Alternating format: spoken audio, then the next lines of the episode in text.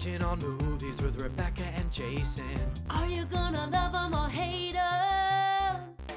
Here comes the binge.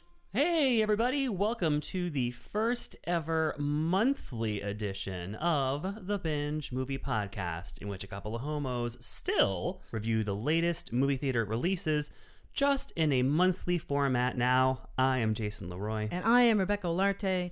And the movies we're going to take a look at this month are Joker, Parasite, Jojo Rabbit, and Pain and Glory. And as always, we're going to rate these movies on a three tiered scale, with Binge It being our highest rating. Consume in moderation means it's okay, but it's kind of meh.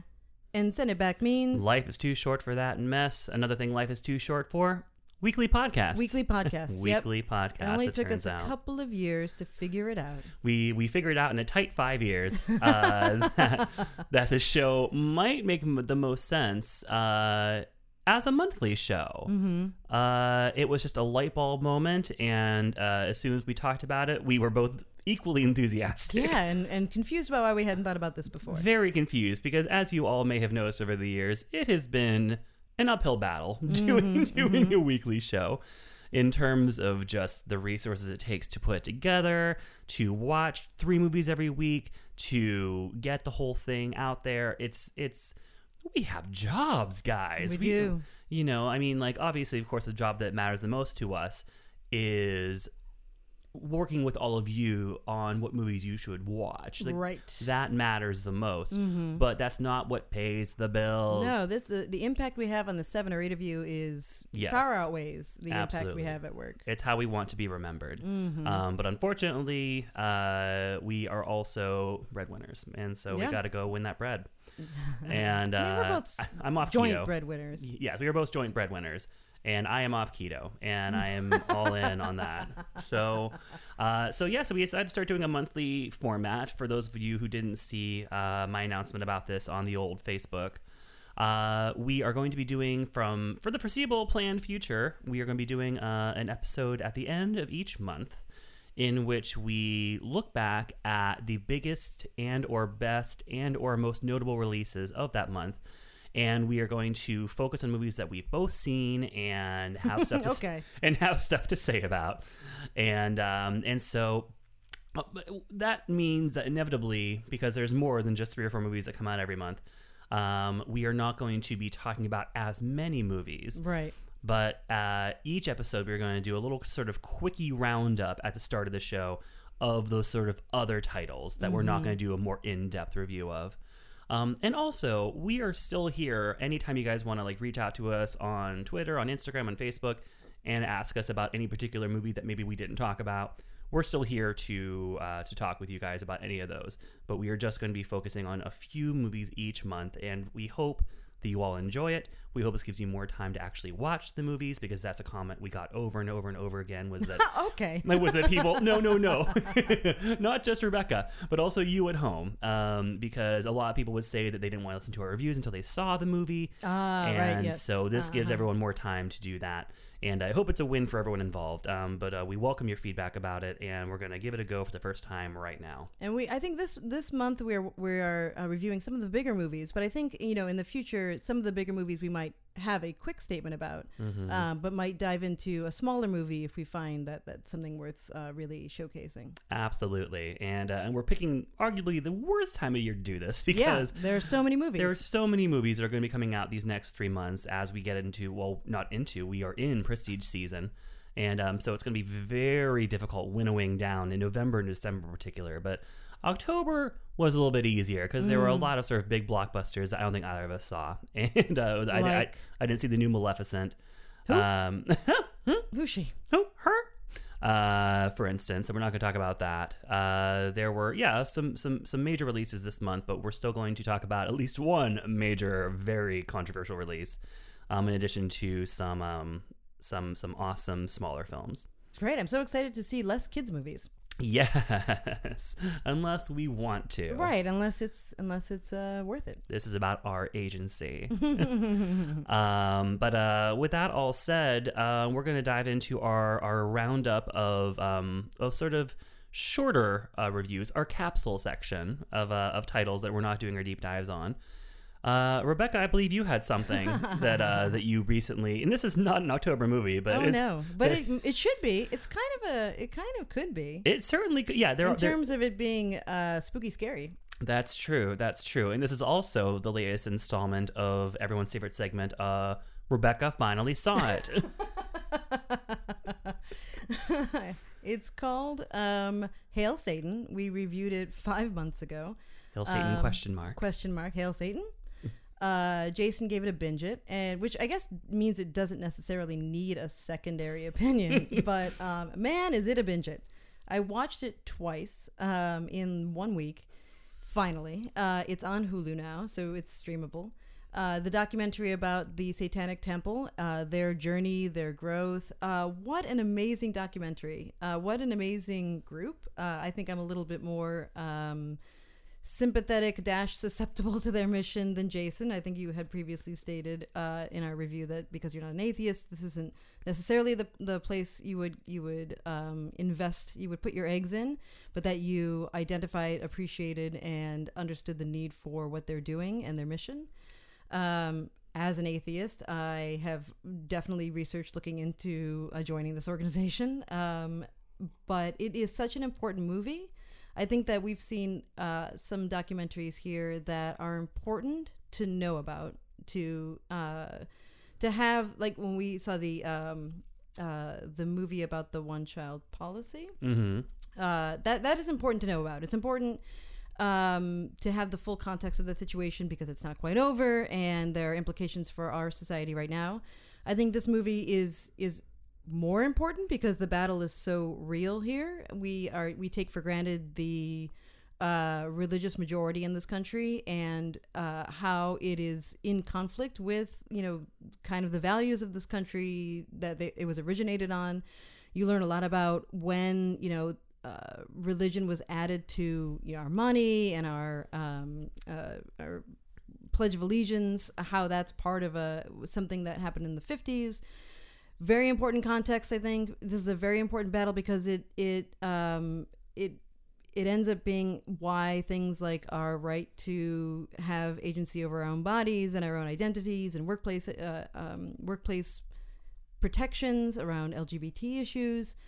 I cried during this movie both times I watched it when Oh. listening to their seven tenants. Um, I've never felt like there was such a more true and empathetic and I, I, the world has changed and we are we are at a place right now where culture parts of culture are so much more aware of the struggles of people in the world and i think that even though we we like have judgments about new religions and Right. we have a safety in old religions this one has uh this this group has an uh, has redefined their values for today's society and it's very important i really urge you to go see it Yeah, I mean it's it's truly a great documentary. I didn't realize it was streaming on Hulu now. That's awesome. Um, everyone should watch it. And yeah, I mean that's the whole thing. Is that to me those tenets uh, are 100% compatible with Christianity, Yeah. as I understand it.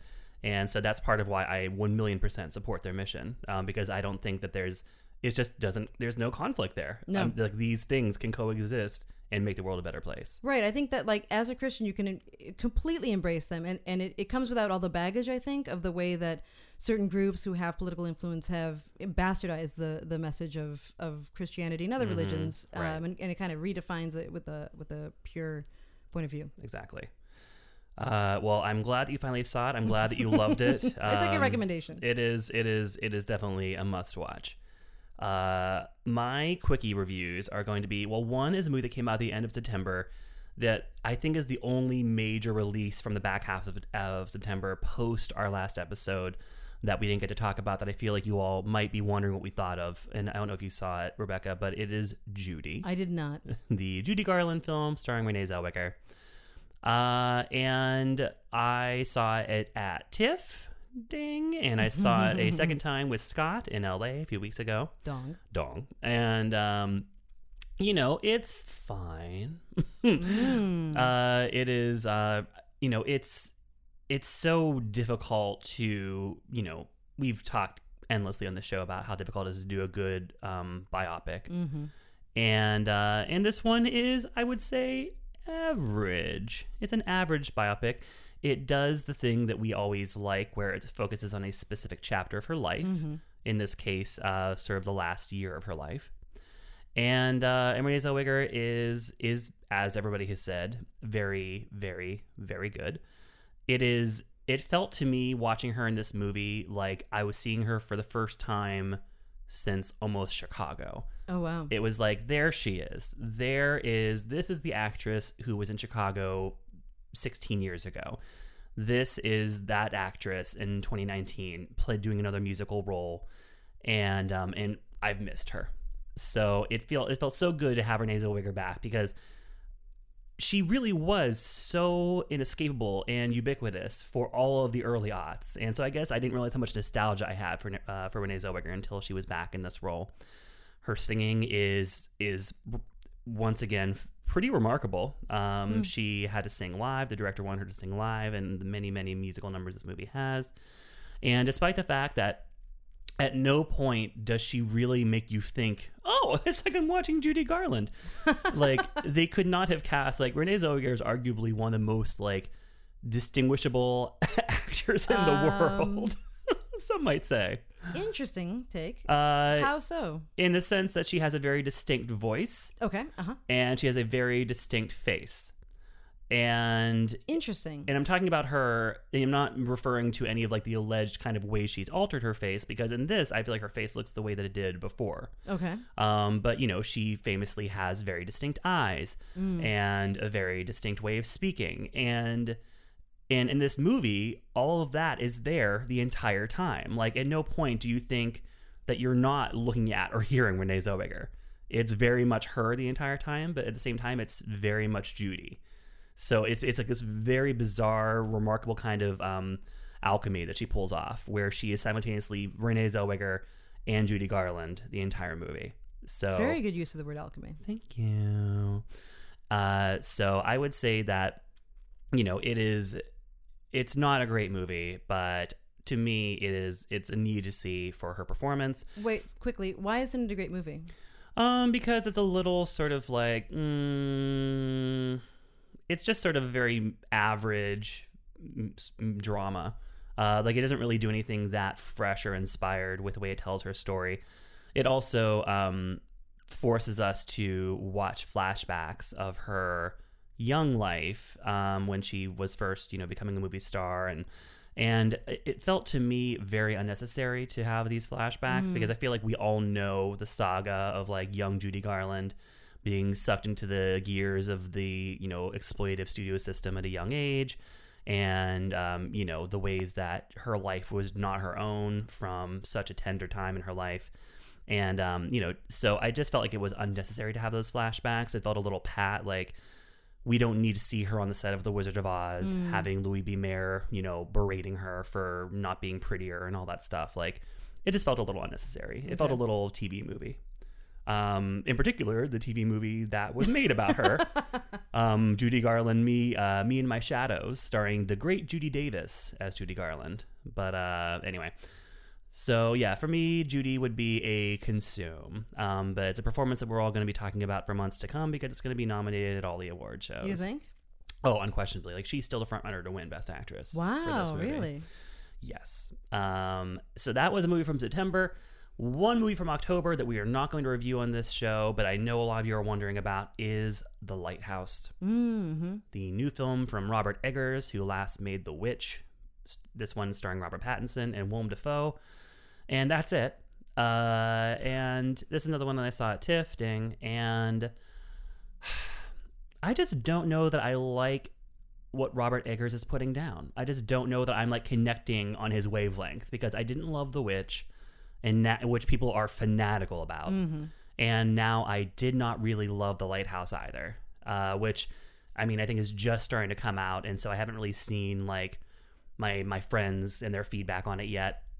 But let me tell you, for a movie with just two characters and just one setting, I had no clue what the fuck was happening the entire movie. Interesting, because I was going. I've I've been waiting for the moment to break in and ask you. The movie seems like such an enigma. I'm so excited to hear a little bit of insight about what it's about I couldn't tell you. because I haven't seen it. Yeah. I Okay, I, alright, I good to have it, it's it's these two guys are in a lighthouse, and I've seen like different people sort of like Like a off- waiting for Godot. Like, offering is- their interpretation. No, it's just like they're in a lighthouse and they have a lot of like conflict with each other, just like roommate stuff. Like Willem Dafoe keeps farting, uh, which you would think, Mm. which you think I would love. Yeah. Um, but uh, so it's very, it's it's yeah, it's just kind of like the grossness of having to share close quarters with, with another person. Um, it's a, Tell me about it. That's why we moved this shit to monthly. um, and then it's also, and then it kind of becomes more of a story about madness, as because the two of them are in this like isolated location together, running, you know, uh, as like the lighthouse operators, and then Rob Pattinson's character starts to kind of like lose his mind. But you know, and I guess you know Robert Eggers is referred to you know the lighthouse as like oh yes this is like a metaphor as like a phallus, so maybe this is about like a particular brand of sort of like male craziness, um, toxic masculinity. I don't know. Um, What was the other lighthouse movie that we watched? Um, oh, the one with um with the light beyond the ocean or whatever, the one with Michael Yeah. Fassbender. Michael Fassbender and uh, Alicia Vikander. Vikander. Yeah. Mhm. How is this different? Same movie. Chunky sweaters, just like- lighthouses. Yes, Alicia Vikander kept farting. Uh, so same thing, same basic movie. Uh, so yeah, I I part of me, I mean, it's it's just like with The Witch, the you know sort of like the technical a- aspects, the aesthetics are meticulous and inspired, and um and it is, I have to give my hat off to just how completely bonkers the movie gets like truly bonkers and things i haven't seen before this movie does. But in the end i was just kind of shrug about it. I was like what was that all about? Um so for me um the lighthouse is a consume I can't wait to see this and then talk about it in two or three months. see don't worry guys we're still going to do rebecca finally saw it it's not a segment that's going away and now let's move on to the movies that we are going to actually review this week because we're not going to call those reviews, even though they were clearly reviews. yes The first one, uh, the big one, yes is Joker. Forever alone in a crowd, failed comedian Arthur Fleck sees connections as he walks the streets of Gotham City. Arthur wears two masks the one he paints for his day job as a clown, and the guise he projects in a futile attempt to feel like he's part of the world around him. Isolated, bullied, and disregarded by society, Fleck begins a slow descent into madness as he transforms into the criminal mastermind known as the Joker. Jason, when did you first see Joker? Um, I saw it opening weekend uh, because it played at TIFF, but after I had left because this year I was only there for the first half. So I saw it opening weekend with everyone else, and and uh, and yeah, it was a scary time to go see it because uh, those those those Colorado uh, families really just wanted us all to feel what they feel, and I get that. I, Yeah. uh, I, I I I appreciated the opportunity to you know sort of empathize with what they um, you know the the horror show that their lives have been turned into ever since the shooting at the last Batman movie. Uh, and so yeah, it was it was like I feel like I don't know about you, but I'm always in movie theaters like kind of looking to make sure like where's the Always. exit, where's like you know where can I serpentine, where can I what's a seat I can hide under. So which is you know a sad state of affairs, of course, and and and particularly um for this one. Uh, and I saw it at the Alamo, which honestly was not great because there are so many people that are constantly Oh, moving run- yeah, yeah. running in and out, um, delivering food and drink, and like kind of running in and out of like weird doors you didn't realize were there, and you're like, well, where's that? Who's that? Who's that? Who's that coming in through that door? Why are they? What, what, what, are- what are they doing? What are they carrying? Oh, fried pickles. Yeah, fried pickles. That, um, that, for me. Thank you. Yes, I did order that. I forgot. I also Um, do feel like uh, Alamo is also safer because there are people walking around and looking around, where Yeah. everyone's not just in this. I also have a thing where I, I'm scared of sleeping because it's weird that everyone's just like totally vulnerable for Mhm. eight hours of night and everyone's cool with that and they don't take complete advantage of it. So knowing that people are around and looking and moving and doing a job while I'm watching the movie makes Right. me feel a little bit safer. safety but I numbers. also understand what you're saying. Yeah, Everything's terrifying. everything is terrifying, and um, and and you also uh, were frightened going to see this. Yes. Oh, absolutely. And I didn't see it until two, three weeks after, uh, during the day, in at a time where I thought it would be um, safer. I I was against seeing it. Yeah, yeah, and then uh, and that was I, I I did bully you into into you see- did, and into seeing it for the people have told me we shouldn't be friends anymore because of that. have they really? Uh, yeah, they have. really? Yeah, well, it's people I work with who know some of the context about why I didn't want to see it. Sure, sure, sure, sure, sure. Mhm. Um, But to be fair, the, the reason it upset me was, uh, was out of your knowledge realm. and you know, I mean, if you're talking about movies that were big in October, it's impossible not to talk about Joker. Oh, absolutely. Um, it is as we are taping this, it's the final weekend in October, and it is once again the Yeah. number one movie in the country, um, which is troubling in its own way, honestly. Yeah. Who are the people that are like, I must go see this in the theaters? Yeah, like people people are seeing it probably multiple times. Like to have it be number one this many weeks in a row. Um, there's multiple multiple viewings going on, and I just wonder what is it about this movie that people are connecting with so much. Is there something in this movie that would make you see it again? no, I mean I I can see how.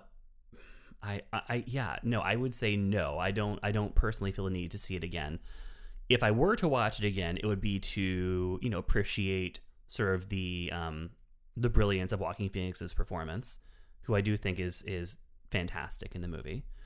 Um, you know, it does have. I think this is a movie that successfully looks and feels like a really good movie. If you're like saying a really good movie was like a 1970s French Crime movie. Connection, Yeah. Taxi Driver, which if you've seen Yeah. Taxi Driver, you don't need to see this movie. hmm Uh, yeah, this That's the thing. this does it's a copy paste of a 70s classic um, Anti-hero. anti-hero movie. Yeah, it it apes those movies in look and feel. In look and feel, successfully. we are so so in sync right now. We have not talked about any of these movies before. No, right haven't. now, this is you're hearing it. You're hearing the groundbreaking. Mm-hmm. Um, so yeah, it successfully apes the look and feel of those movies, and um, and that's and that's about it. Um, I think what's so frustrating to me about this movie is that for all the controversy and for all of the signifiers in this movie that make you feel like, ooh, this is a really provocative movie. If you scratch the surface, this is still just a classic say nothing apolitical studio movie. So, um, I I did know that you thought that before I saw this movie, Mhm. and so I was ready for that, and that was part of why I was kind of okay seeing it because I didn't think it was going to be, um, for example, incel fodder. Mm-hmm. However, I found the apoliticalness of it that that you have a, a problem with uh, kind of refreshing because I, I feel like when you take the clear parallel to where we are right now in the world that um, the lines aren't so clearly drawn. Um, the so joker sort of inadvertently kicks off this like social protest or social unrest in gotham at this period of time. Um, and he does things sort of in a bubble for himself in his own world, but it, it has these like reverberations around society, and then he in, ends up uh, becoming this cult figure and this this leader of this uh, revolution of, of sorts without trying to. Right. He he becomes aware of it, and like it makes him feel like people understand him and see him and know him, but he's not trying to be some sort of figure, and there's no third party that's manipulating him to become some sort of figure. And so part of it feels very so this I watched it right after the like Hillary Clinton Tulsi uh, blowout situation. And it, it kind of resonated in that sometimes things aren't very clearly bucketed into these political uh, fragments and that there is this like overlap between people just being unhappy because they are poor or things are bad and there are tensions. So i kind of like the fact that it was not very uh, along the lines that we're used to saying Mm-hmm. i think it kind of worked. Interesting. Yeah, I mean, I guess to me it felt like it just wanted to have it both ways. It wanted Mm. to remain vague and ambiguous enough that whichever side you're coming to it from, you would be like, exactly. But that's kind of it when you think about like um, this. Uh, the the not Bernie likers will are the Trump likers of the. It, there's a there's a place of that that's real. That just people who want chaos because their lives are upset. Right. Well, I mean, I guess I think in this case, I'm also, I am looking at it cynically as a giant studio movie that it is designed so um just for maximum profit to be inoffensive in that regard, to be as straight down the middle as possible, so that n- n- no shade of Democrat or shade of Republican could watch it and not be like, uh huh, yeah, this movie gets it.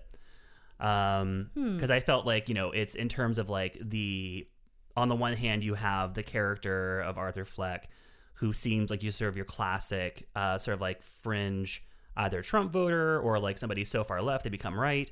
Uh, because you know he's a sort of disenfranchised, um, you know, uh, uh, low income white guy uh, who is you know sort of has struggled with mental illness and who is uh, you know feels like you know develops sort of an axe to to grind against the world and uh, wants to get into comedy. You know, it's really it's all it's all right there. Who cannot identify with? Um, and uh, but then you have like the kind of people that he takes on.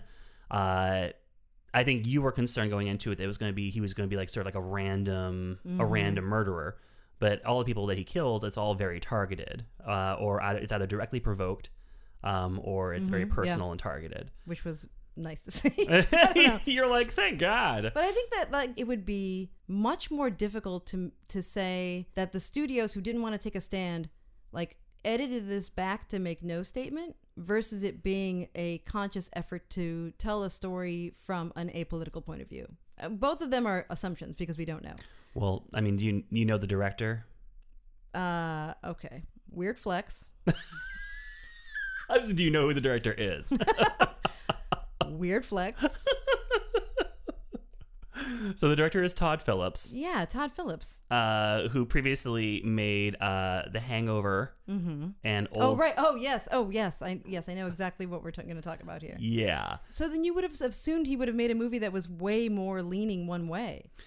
Um, And I, then you think the studio cut I back? don't because I don't. I think that he is a hack, and so I don't think he would have made it leaning one way. I think he was able to make this kind of say nothing movie um, in a way that feels like provocative, but actually doesn't say anything because uh, because his heart is in, in for him. It's all about you know subverting this idea of comedy. And he's like, you know, I'm gonna own these snowflakes. Let me let me show them. Let me let me just do this really subversive action movie that totally flips around on its head everything they thought they knew about about superhero movies, about action movies, about comic book movies, and also have my like cool commentary about comedy. Um, I, I just that that further turned me against the movie when uh, when that whole Well, yeah, that- thing made the rounds. And I mean, I remember hearing awful things about that guy back when his movies were first starting to get really big. And um, and those movies are almost uniformly reprehensible um, Mm-hmm. culturally now in retrospect. And um, and so I don't know. I just don't want to like support his effort to somehow rebrand himself as an auteur uh, with this Which movie. is a whole different discussion. Sure. That's outside of even critiquing what the movie says it's about. Well, I mean, it's part of it because this is the opening salvo of like this second leg of his career, like post comedy or whatever. Mm. I mean, it's it's he's like the writer and director of the movie. It's it's it's it's it, it, it, it is him. But if you are if you're already sold on his intent, then it's not even worth diving into what the movie says. Well, no, I mean, like I think, I mean, obviously, in art, uh, art and the artist are you know can be separate things. I just think that we need to talk about them in connection with each other. I'm not like trying to write off the movie just by saying, "Oh, Todd Phillips is a dickbag," so let's not talk about the movie. Speaking of talking about uh, directors as um, the of pure force in why why we think a movie is good or bad, I'm very excited for the new Terrence Malick movie. I saw it at TIFF. Dang. Ah, I hate you. Um, when you talked about his uh, the Joker's or Joker's um, victims, the first victims are these three prep school or post prep school like for um, finance guys. finance uh, white male.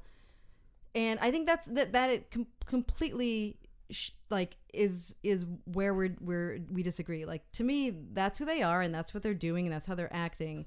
But the way joker um interacts with them and by that i mean kills them has nothing to do with with socioeconomic reasons or race or anything he is like defending himself as kind of a you know a sl- slow on the uptake recently has a gun uh reasons and that that's like the whole it has all these implications in the world and, and society and uh, where Gotham is right now. But for him, it was just a very it was a very bubble moment without thinking of, of those factors. And see, for me, that choice felt very deliberate for who his first victims are going to be because A, they're not sympathetic. Uh, Because everybody hates finance guys. Sure. Um, Mm-hmm. Even but- finance but, guys. B, it's coded in a way still because the left and the right each hate them for different reasons. Uh, you know, the left hate it because of this idea of you know Wall Street um, owning our political process. Uh, the right kind of also hates it for that same reason when it fits them, uh, but also views it as like a you know coastal elite thing. So oh, interesting. so uh, so I felt like it could still that is a that is a perfect choice that kind of summarizes what I'm saying is that it's provocative and it's coded but in a way that works for whatever your whatever your angle is. You're like, mm-hmm. But that also makes it interesting, no? Well, it's interesting in the sense that it is chosen for like maximum impact without actually saying anything in particular. And then from that point on, you know, it's much more like that's the only people that he kills that he like doesn't know or have some sort of connection to. It's interesting how our um, uh, the view of the director and their and our uh, assessment of their intent just changes this this moment completely. This super pivotal moment. Right. To me, I'm not taking it as like him making a statement. You clearly are. Mhm. Um, neither of which we know are true. Right. Um, and what is, it's interesting. Huh. It to me, that seems like a really great choice because of that reason. Because it's like you hate these for completely opposite reasons. Also because they're like sexually assaulting a woman on the Right. plane, and they're Well, yeah. And it also keeps him, you know, it keeps Joker sympathetic. Yeah. Uh, because, you know, like we're like, yeah, kill them. They're awful. Um, they're mean- they're textbook, you know, like movie villains. So Mm-hmm. you're like, yeah, get them. Um, good on you. Then actually, this was a debate that Scott and I had walking home from this movie. Is he is the Joker? Um, is he a serial killer or is he a multiple murderer? I think multiple murderer because he is. It's not random. I feel like isn't what serial killer has. There's like an element of randomness to it. Um, I don't think so. I think you could be a serial killer with it being intentional. I mean, could anybody be a serial killer if you kill more than one person? Uh, I think it has to be spaced out over a period of time. Hmm. So would you think I'm think? gonna pretend I don't know this at all. I think you. Let, let, like there's we'll mass just murder if you like shoot 14 people at right. one place, well, and then yeah, I there's didn't like say mass. over a period of time. Oh, Multiple. I'm just like setting the Right. Sure. you're like I'm. You're like to be clear. I'm just reading off of Wikipedia right now. I don't know this off the top of my head. um serial. I think is yeah. I think it's like over a period of time. Uh, I don't know that like if you know them or not is is quite um the the, the a, a factor in in definition. Um, and so you said he is a multiple murderer. to me, yeah. To me, the character is a multiple murderer, not a serial killer. Let me think of his kills. Mm-hmm. Mm-hmm. Mm-hmm. Hmm. Tough one. Uh, I would say. I don't know. I guess I would say multiple murderer. I think that the last one is like too in the public to be a serial killer. Mm. I don't know if that's a factor either, but Right. I don't know. The goal doesn't seem to be to continue to go on killing. It seems Right. like, uh, yeah. Yeah. yeah, I would agree. Um, Is yeah. there anything that? What did you like about the movie? Well, I mean, I love Joaquin Phoenix's performance. Um, I I think that I even read um, New York Times ran a, a piece written by like a professional uh, ballet dancer who sort of like deconstructs all the ways that he physically incorporates dance into his performance and just the, the his the just the physicality, the movement of it. Um, you know, it is it is remarkable, and I think that and again, I think it, you know Todd Phillips does really successfully ape the look and feel of those Mhm. of those older movies.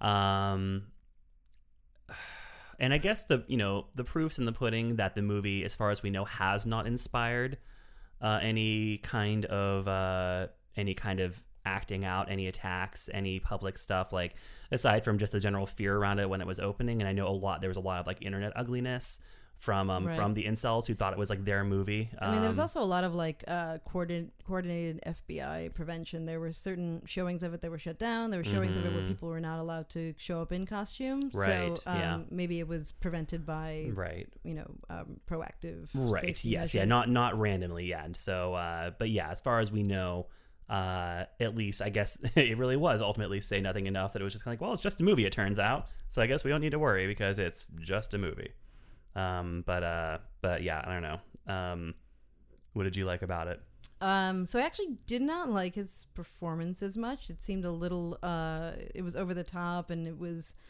Um, I don't know. It it, it, it was too much. It, Okay. It, it it distracted was, me. it was a little too uh, show show offy a little show offy, um, a little unnecessary. Um, I found yes, the look and feel aping to be uh, comforting in a way that was familiar, and it, it's you associate that immediately with like good film. right yeah exactly right But it was it was pleasant. Uh, I kind of liked the say nothingness of it. I liked the the complicated uh, factor of that. Um, and I really liked the way that it tied back to the Batman story. As someone who doesn't follow comic book movies very well, Mm-hmm. I thought it was a really good um, way of, of of explaining why there was this you know this nemesis di- uh, dichotomy between the two of them that that played very clearly We do have to watch Batman's parents get killed yet again. yet again. Those poor guys. Just keep getting it every day, every time. Can't not Time show that. again. Can't not show that. At least, like you said, this one has a different uh, sort of plot perspective on that. Right. So what are you giving this one, Jason? It's a consume for me. Same. Okay. All right. it's rated R for strong, bloody violence, disturbing behavior, language, and brief sexual images. And by brief sexual images, you mean Mark Maron. I will say that I there's a period of the movie where there is this like um uh, sort of love interest situation that happens that I I I appreciate now that the movie is over in how it was handled. During the movie, I was ready to walk out and come to this podcast with a lot of fucking things to say about it. So Yeah. it got me, and good on that because I was fired up. Yes. Agreed. Uh, all right, movie number two is Parasite. Meet the Park family, the picture of aspirational wealth, and the Kim family, rich in street smarts but not much else. Be it chance or fate, these two houses are brought together, and the Kims sense a golden opportunity. Masterminded by college aged Kiwoo, the Kim family expediently installs themselves as tutor and art therapist to the Parks.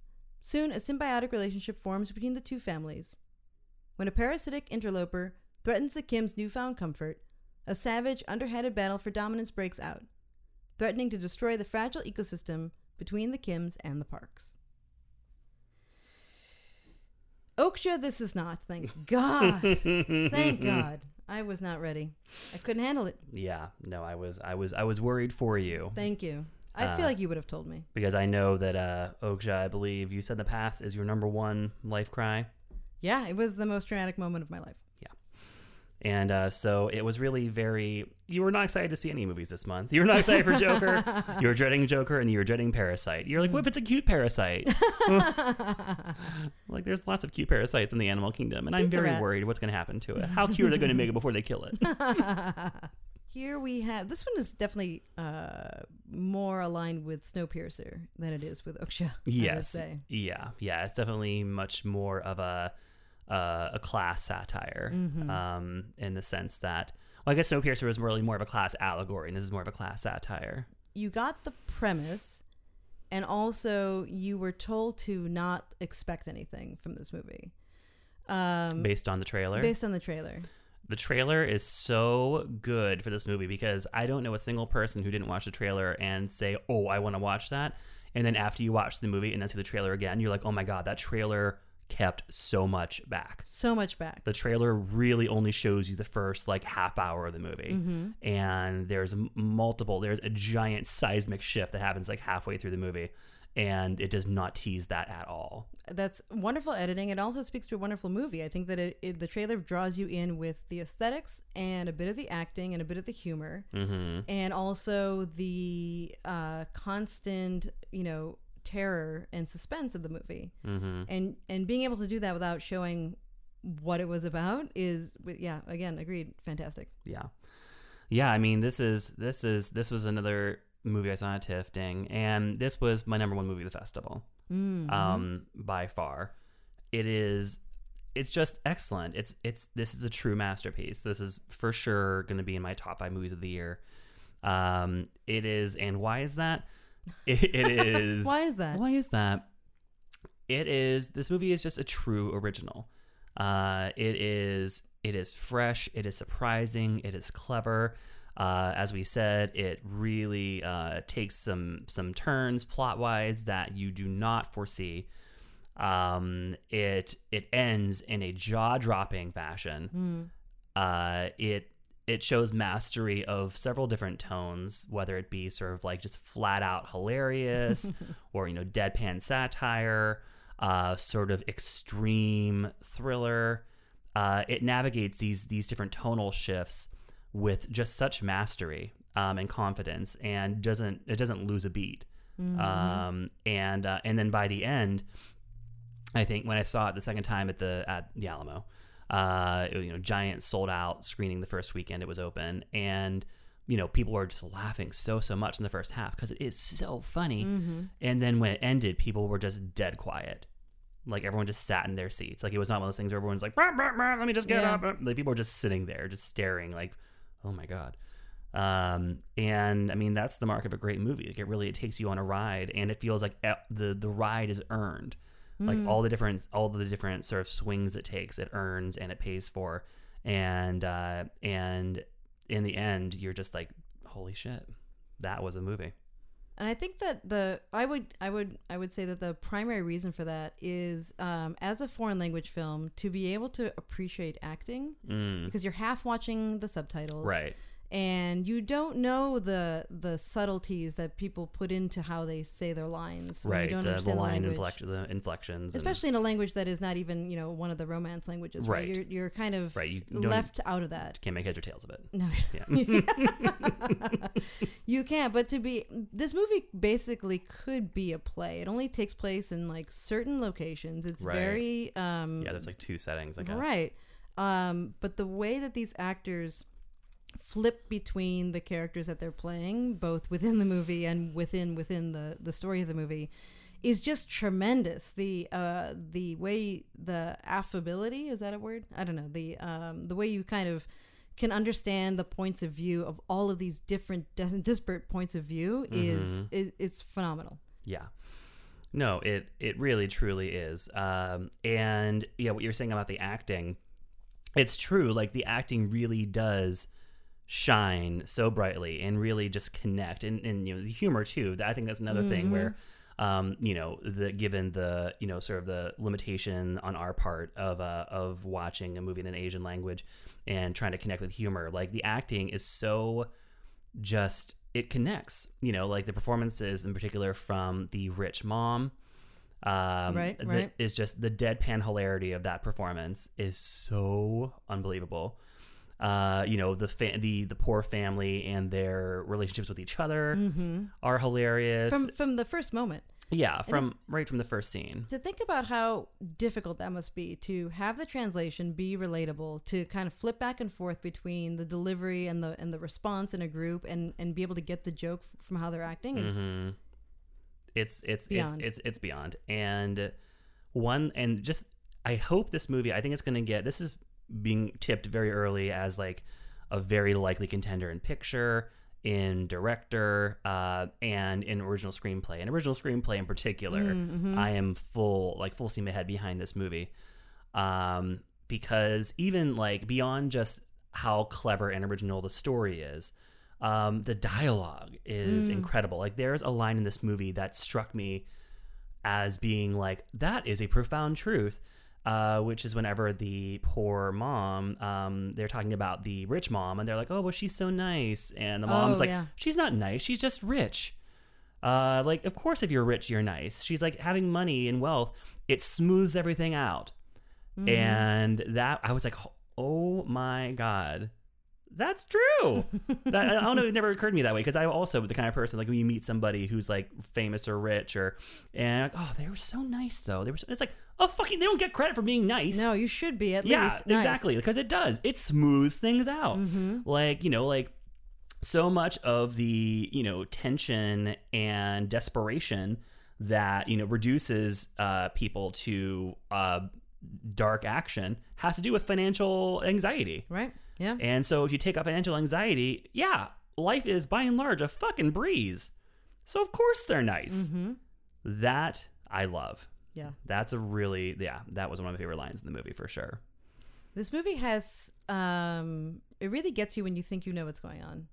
Um I also really enjoyed the the the in-depth exploration of the of the family that you're you're watching, the way they interact with each other. Like when they kind of they have this moment where they sort of have a break and they all kind of connect and they their their good parts and their demons all kind of come out. They're all sort of drinking uh, before things take a, Right. a A turn. harrowing turn. Yeah. Um, it's I feel like the the different roles in this movie are all kind of relatable. Mm-hmm. You're all in. You're we're all one of these people in in part of the scheme. Mm-hmm. You're the you're the rich family to somebody, right? You're the you're this family to somebody, and then you're also this like shadow group to somebody as well. Mm-hmm. Um, and so it becomes very relatable wherever in the movie you're kind of being sympathetic at the moment. Mm-hmm.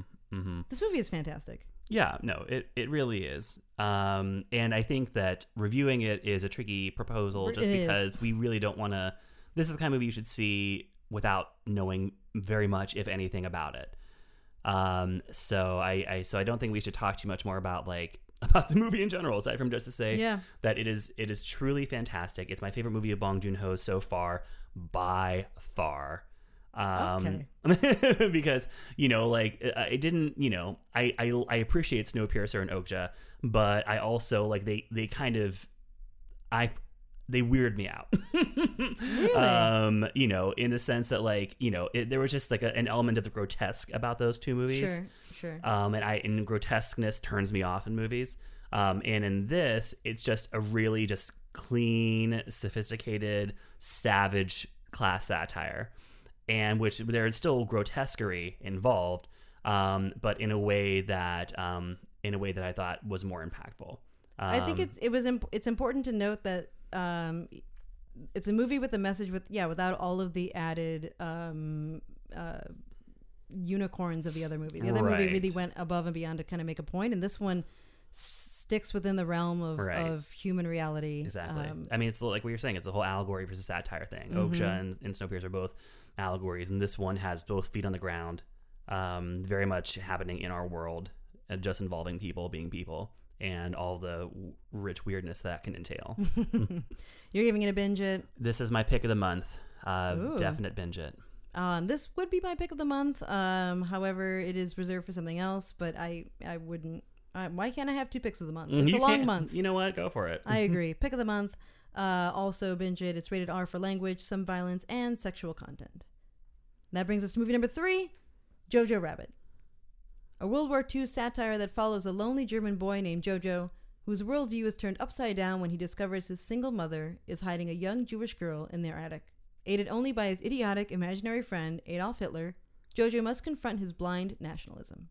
So we both saw this when it came out very recently. Yes, as we're taping it, it is Sunday of the weekend that this came to San Francisco. So we both just saw it in the last few days.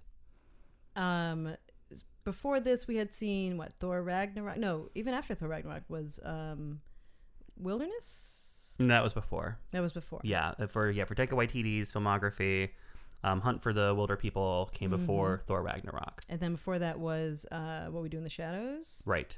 Yes. Um, already a fan. mm-hmm. Already, already a fan a of fan. already a fan of Mr. Waititi. Um, was very excited for this. Uh, I remember just first seeing the trailer and being like, "Wow, the audacity!" Right. But if anybody can do this, it's probably him. it had to be. There's an amount of trust there that I think you have in a director. If this had been the, uh, if this had been Todd Phillips, would have come into this with a whole different mindset. Uh, I mean, this movie really is like the anti-Joker in a lot of ways. it really is. Uh, this is like, yeah, it's it's. I feel like they really uh, they. It's interesting they're coming out the same in the same month because I think they really kind of talk to each other in a lot of ways. Where the world is right now to watch this trailer and see a movie that is making Hitler look funny and affable and I think in some of the the trailer cuts like maybe kind of sweet and like really sh- doing that thing where you're showing Nazi paraphernalia in its like graphic design glory. Mm-hmm. It's it's you really have to trust the director to think it's going to Yeah. go somewhere not terrible. This is quite a high wire act. It really is, and I, t- it delivers. It delivers uh, completely. To me, this is my pick of the pick of the month. Um, Jason, it's not yours, No.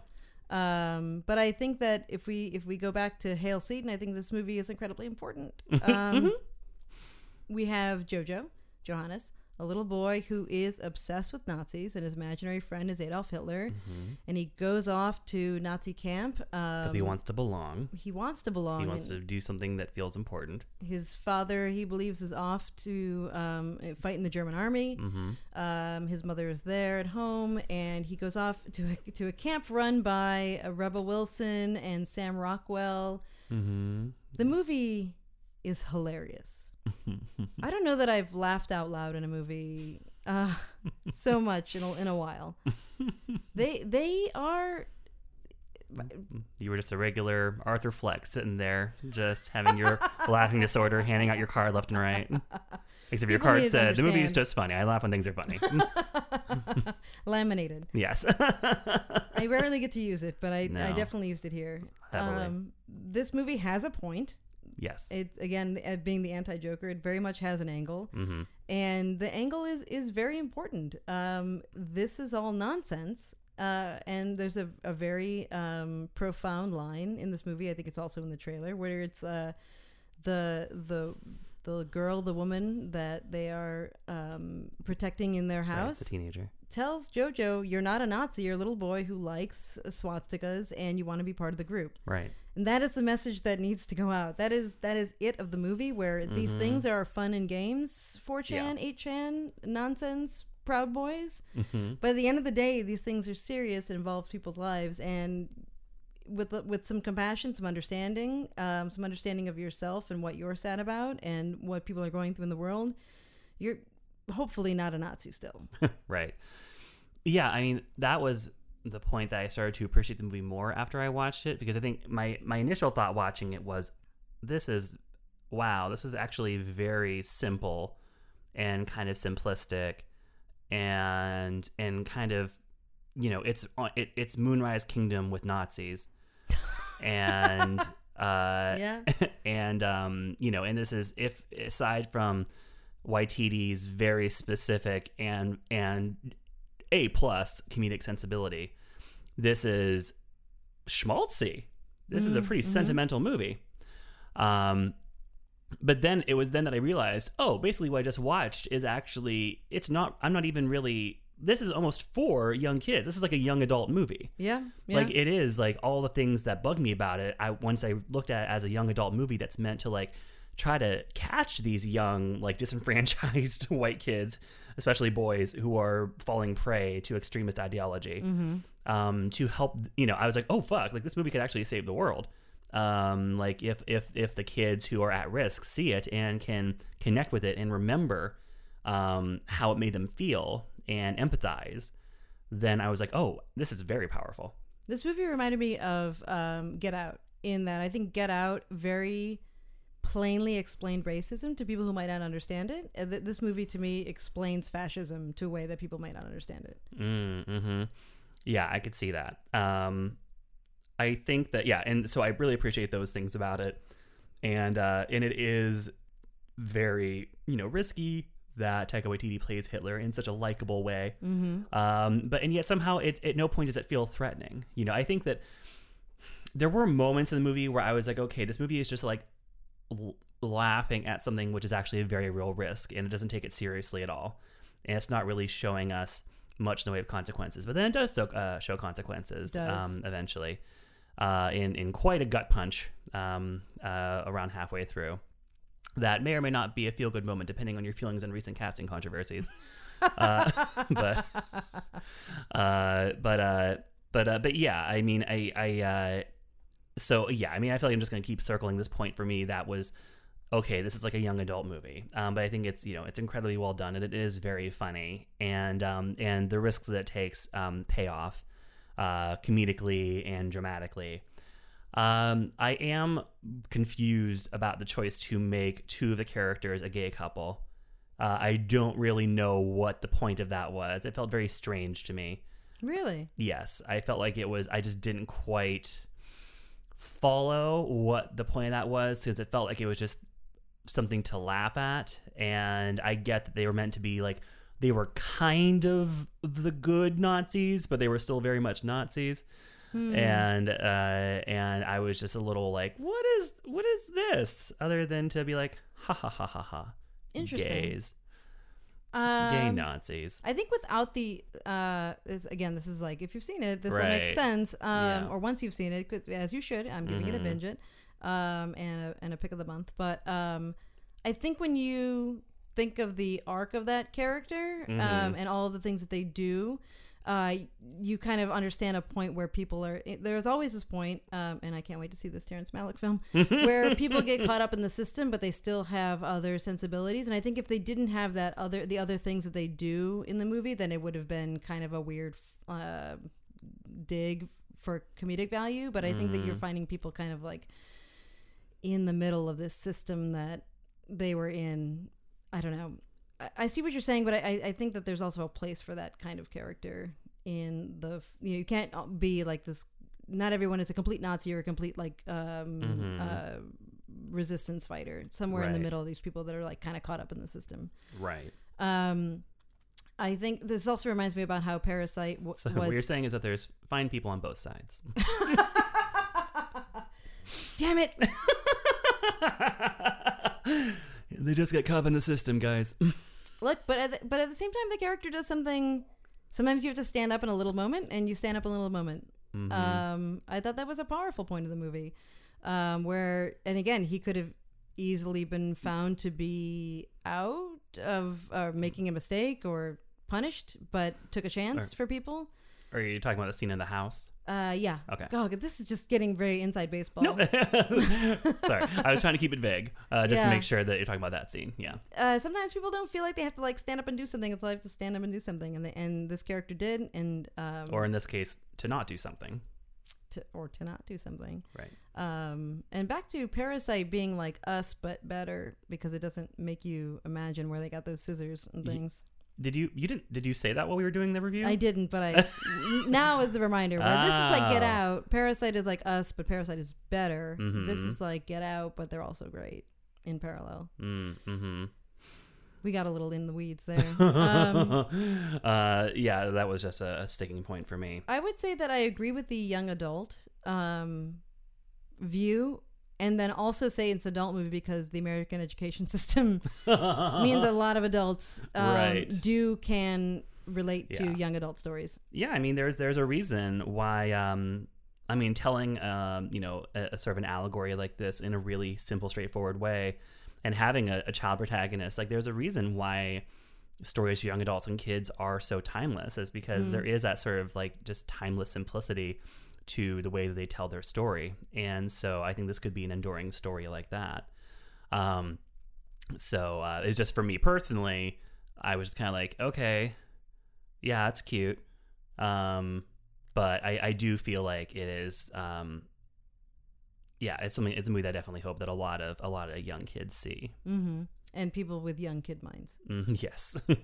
I will say, um, I absolutely love Scarlett Johansson here. oh, do ya? I thought she was amazing. Yeah. And I think that her performance, um, had it been any less stellar, would have made um, the I don't know roller coaster of this movie not as impactful. Right. But I think she she knocks it out of the park. Yeah, she has one scene in particular uh, where she sort of plays both herself and her and, and her husband who's absent, Mm-hmm. and it's a incredible piece of acting. It really is. That's the thing. It's hard to knock ScarJo, um, you know, dumb comments about casting uh, aside because she just delivers. She always delivers. I don't get it. Her boyfriend's Colin Jost. She's Yeah. in these movies. Where does she Where does she get these opinions? Well, people hate Colin Jost too. A lot of people think he's like the perfect person for her because he is thought of as this sort of like nightmare, like fr- fratty. He's like you know fratty banker comic. And really, but I uh, feel like he like. Well, anyway, I like. a I personally like him. conversation him. for another day. I personally like him. That's a Um, conversation for another month. But a lot of people think he's like the perfect partner for her because they hate them both. Ah, interesting. I feel like he's so self aware of his like. I think so too. Okay. anyway. I'm with you. Um, yeah, this is a binge to me. It's important. I think that even if you, even if you are on the right side of history Mhm. and you demonize people who are on the wrong side of history, I think this is a good reminder of like how people get to that place. Um, through their own, uh, in a you know, their through a childlike need to belong, and there, and then after that, he kind of gets into this place where he's like, well, no one will love me, and then he becomes more angry. I think that there's a a bit of empathy and sympathy that you can find here no matter where you are and uh, i wish this was required viewing in schools Yeah, for me it is. Mm, I'm gonna go. It's for me. It's like the consume plus binge minus territory. Um, but I do co-sign um, everything Rebecca just said. fair enough Um, love that. We'll cut that. We'll edit that into everything we do going forward. Uh, Jojo Rabbit is rated PG 13 for mature thematic content, some disturbing images, violence, and language. Also, the performance of Jojo and his best friend, Mm-hmm. Yeah, the best friend in particular. I best I, friend in I- particular, I was I, I was I was beyond tickled. uh, Beyond. every time. Uh, I'm so glad he had a great scene there at the end too. I was like, Yes. this is just a plus, oh, a plus. I binged the friend. yes, binge the friend. That brings us to our last movie of the week, which is Pain and Glory. A film director reflects on the choices he's made in a life as past and present come crashing down around him. Here we are, the last movie of our first ever monthly roundup, and it is uh, the new movie by Pedro Almodovar. It is arguably Parasite's number one competition at the uh, for award season for uh, the foreign category at the very least. And it also, um, hopefully, will present a challenge to Joaquin Phoenix and Best Actor uh, for Antonio Banderas. I hope so. Boy, oh boy. Wow. What this, a polar opposite uh, performance. yeah, much smaller, much more nuanced, much more, much less showy, uh, but just felt to the bone.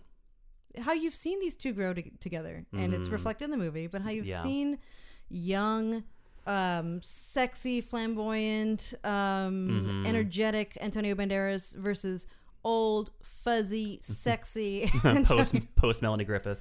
post Melanie Griffith, uh, addled with uh, diseases and uh, afflictions, still sexy Antonio Banderas. what a journey! Oh god, I just had a flashback. Do you remember when SNL would do the Antonio Banderas show? No, They I can't remember who they had playing him, um, but um, he'd be like, you know, I am Antonio Banderas, and this is my how do you say show. and uh and then he'd be like and he would start to like stand up or something and then like the backing band would be like no antonio it's too sexy it's too sexy oh yes, yes, okay, yes, now I remember.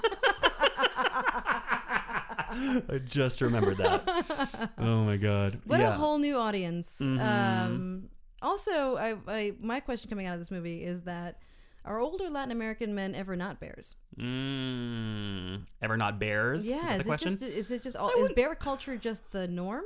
I wouldn't call him a bear in this movie. Really? No, He's no. all fuzzy. well, I, he's not like he's not. Well, I mean, first he's still like fairly trim, Sure. um, and he is not. he- He's not.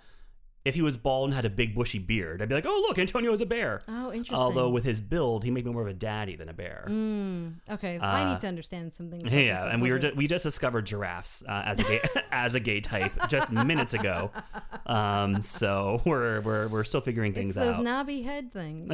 oh my god. Anyway. uh, so uh, so yeah, so this is this is sort of the culmination of the decades of collaboration that Almodovar and Banderas have done, and uh, in which finally Almodovar has invited Banderas to basically play him to be Mhm. his on-screen surrogate for his own sort of personal like Fellini's eight and a half, um, you know, his own sort of just reckoning um, with his. Although Fellini's was more like midlife, and this is a bit on bit on closer to like sunset years, um, but just it's such a personal movie. Um, and it, it doesn't really try to hide the fact that it really is like as transparent as it feels hmm that it, it really is Almodovar sort of reckoning in a very autobiographical memoir type way with his life so far, with his preoccupations, with the things in his childhood that made him the way he is, with like the heartbreak along the way, the men that got away, the complicated relationship with the mother, played by Penelope Cruz in the movie. Oh my god. Another, I mean, like anytime you can get her in an Almodovar movie, it's a fucking event. All Um, about my mother oof. still reigns as top five of all time. you know, Criterion's putting that out. Are they? Yeah, they're doing a Criterion. Have you already bought it? It's no, it's coming out in like February, I think. But yeah, they're doing. Uh, oh, we're gonna have a we're gonna have a party over here. Oh, we really are, and we are going to cry. uh, Stop us to go. but uh, but yeah, so this is this is definitely Almodovar in dramatic, serious. This is not this is not like a campy sex comedy. Mm. this is very very uh, sort of morose, um, but not without a few winks here and there. Sure, and also I mean the the general background of Madrid Mhm. um, and its beautiful colors, the way that um, he and his characters appreciate the modern art, and uh, the the design of of of that culture. I think also Mm-hmm. w- one of my takeaways was that like Banderas and Penelope Cruz are both like the personification of that type of art that like you know Mm. postmodern like bright the blown glass the the Mm. bold blocks of like they are so there um, and in this movie you see kind of a different angle of, of how um, of how they shine but it's it's still they're they're forces Mm-hmm. and and they tell this story in a way that I I don't know it would be hard to see it would be I feel like it would be boring with other people Yeah. Yeah, I mean it's it, it definitely the casting does add a lot to the power of the way that Almodovar is telling this story. It just made me think of um, Honey Boy actually, which we'll talk about next month, but which Rebecca and I have both already seen. In this sense that it, there's sort of like a movie within a movie vibe to it, Mm-hmm. and you know it is a, an artist sort of reckoning with their trajectory so far, and you know sort of you know casting people to play them within a movie that they've written. In in that case, it's Shia LaBeouf. Um, but uh, but I think this is also even though it's so. In, another thing both movies have in common is that they are so specific right yeah to the experiences of Shia LaBeouf and Pedro Almodovar that you might almost think like, well, can anybody else even connect to what this is about? Um, that was certainly a thought I had in Honey Boy, which I would argue is even more specific in a very um, peculiar way. But um, but that's the thing is that you, the more specific you get, the more you unlock these universal truths and human experiences that do resonate with viewers. And especially, I mean, obviously, Almodovar is one of the world's great directors and has been for something like 40 years now. And um, and he really in this, you know, he's trained the lens on himself in this movie, and he's done a fairly searching, unforgiving moral inventory of himself. Uh, you know, he's he's hard himself in this, I'd say, um, and he is really lays his soul bare for the things that keep him up at night. Um, at this point in his life, looking back, I was not prepared for your um my AA, my Comparison? AA speech. no to your comparison to Honey Boy oh, that I would say is incredibly more specific and harder to relate to. Where well Mhm. maybe oh, a Well, tough one. thing, I This mean- one seems like it is a very specific telling with a lot of things to relate to. Where whether it be um, the ability to ice or the uh, proclivity to isolate w- when faced with issues that you don't know how to deal with Mhm. um, and like shame associated with illness and addiction. Um, the way it is to look back at, at your previous at any phase in life, I think you can look at look back at, at other parts of your life and wistfully and um, I don't know, have a hard time showing the world who you are now Mm, as those things mhm. have changed. Again, probably in a, in a way that people not in public life can Right. relate to as as strongly, but still Mhm. still there. yeah, Who doesn't have trouble going back to their high school reunion? not me. we don't have them. So. this one feels, um, even though it is clearly this autobiography, I think that you could not know that and still find this to be a, a movie that's Mhm. relatable. yeah, Um, yeah, yeah. I mean, I, I would, uh, yeah, I hope so. Yeah, I mean, I guess I don't, because I mean, it is, you Who know, obviously, yeah, right. Who amongst I mean, yes. I mean, this is about you know like a, a wealthy, acclaimed, affluent director in his like n- around in his late fifties in Madrid. Uh, Mm-hmm. you know, who is uh, yeah, just figuring out what his legacy is and what his life story is. Like you know, looking back on what's behind him in life, um, knowing that there's less ahead of him. But uh, yeah, I mean, I do think that Honey Boy is much more specific, just because there's a lot more just quirks in that story. Mm-hmm. Um, but I don't know. I think they they there is a, a dialogue between those two movies. no, I, I, agree. I agree. I agree that there is. Um, and uh, and yeah, and this is just a really just gorgeous, luminous, um, poignant movie that is yeah just acted the hell out of by Antonio Banderas, who has never been better. This is definitely an awards caliber performance from him. I would say, other than Puss in Boots, Other than Puss in Boots, which which did make you cry harder. Uh, all you have to do is make that face, and you're just a Oh. basket case. complete buddy. um, I'm giving this a binge it. Absolutely a binge it. Awesome. Um, it is rated R for drug use, some graphic nudity, and language. That's it.